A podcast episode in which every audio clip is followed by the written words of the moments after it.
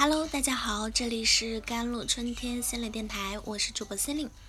今天跟大家分享的文章叫做《遵循自己的本质就是最好的选择》。今天我们想分享的文章啊，就是几个定律。第一个是终结错觉定律。终结错觉定律是哈佛大学心理学教授加尔伯特提出的一个概念，大概意思是。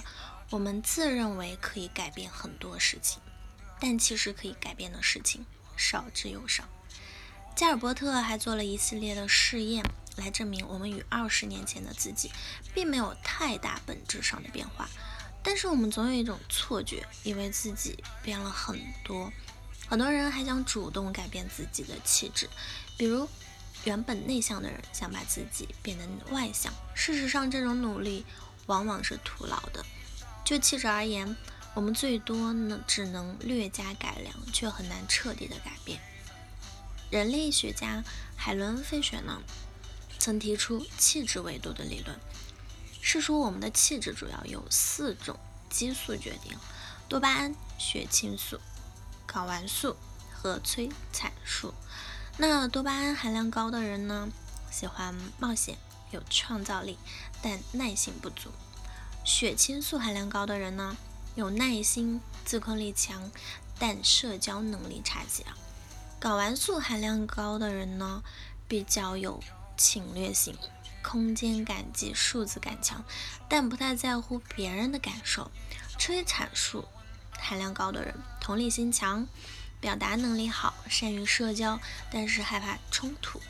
这些激素各有优劣，但却很难改变。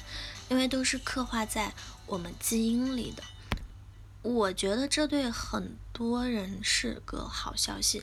你不用意刻意的去迎合了，不要想着非要把自己变成一个什么样的人。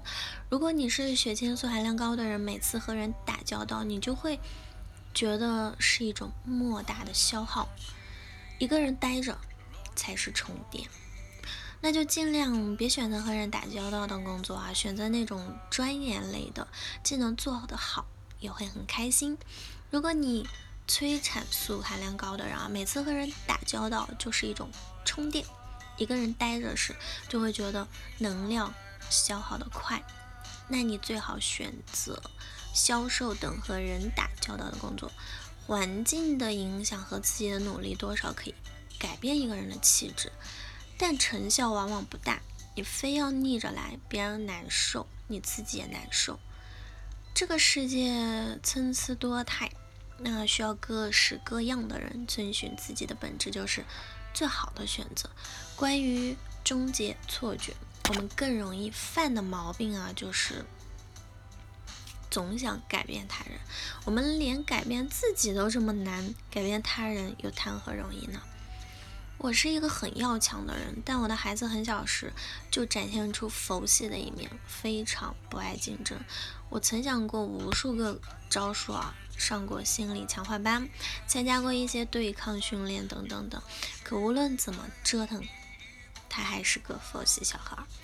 有一次参加围棋比赛，遇到一个实力明显比他弱的，他却输了。事后告诉我自己是故意的，我问他为啥，他说。那小孩快哭了，说已经连输了三场，这次再输，他爸一定会打死他。所以，我也终于明白，这娃的气质就是这样，何必为难他呢？让他按照自己的本性发展吧。谁能定义未来会怎样呢？你看，我们连自己孩子都改变不了，就更别说改变其他人了。如果你做过管理，应该知道改变一个员工基本是不可能的事情。很多单位都希望通过培训啊、辅导啊、管理等手段去改变一个员工的态度和特性，其实也都是徒劳。最好的办法就是美国西南航空说的那样啊，雇佣看态度，技能靠培训，价值观啊、性格特点之类的东西，靠外界是很难改变的。管理者最好的选择就是找到合适的人。管理大师德鲁克也说过类似的话，大概意思就是，管理者的主要任务不是去教育员工，还是去寻找合适的员工，再把他们安排到合适的岗位上。所以放下那颗要改变世界的心吧，寻找比改变务实很多。网络流行话说：“改变自己的是神，改变别人的是神经病。”很有道理。你肯定不是神，你也不想成为神经病，对吧？然后我们今天再来讲第二个定律呢，是无限游戏的定律。王兴啊推荐的一本书名字叫做《有限与无限的游戏》。所谓有限游戏，就是以干掉对方为目的，对方死了你就赢了。而无限游戏就是以自己的生存为目的，不是和谁比，就是想办法一直让游戏可以玩下去。嗯，说白话一点就是活着比啥都重要嘛。这大概就是一个朴实的掉渣，却又容易被忽略的一个哲理。我曾经参加过一个媒体人的沙龙啊，向很多年轻的自媒体朋友讲自己的心得。他提了一个问题，就是做公众号的最重要的是什么？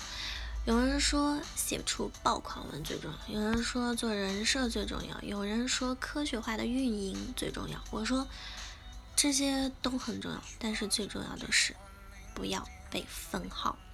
所有人听完都哈哈大笑。所以不要争一时长短，而要关注哪些事情可以让你一直玩下去。对于所有人来讲，活着就是一件具有普遍意义的事情。然而，忍受枯燥、保持思考是蠢事的先决条件。这两种能力都不是视觉化媒体能带给你的。好了，以上就是今天的节目内容了。咨询请加我的手机微信号：幺三八二二七幺八九九五。我是 c e l i n e 我们下期节目再见。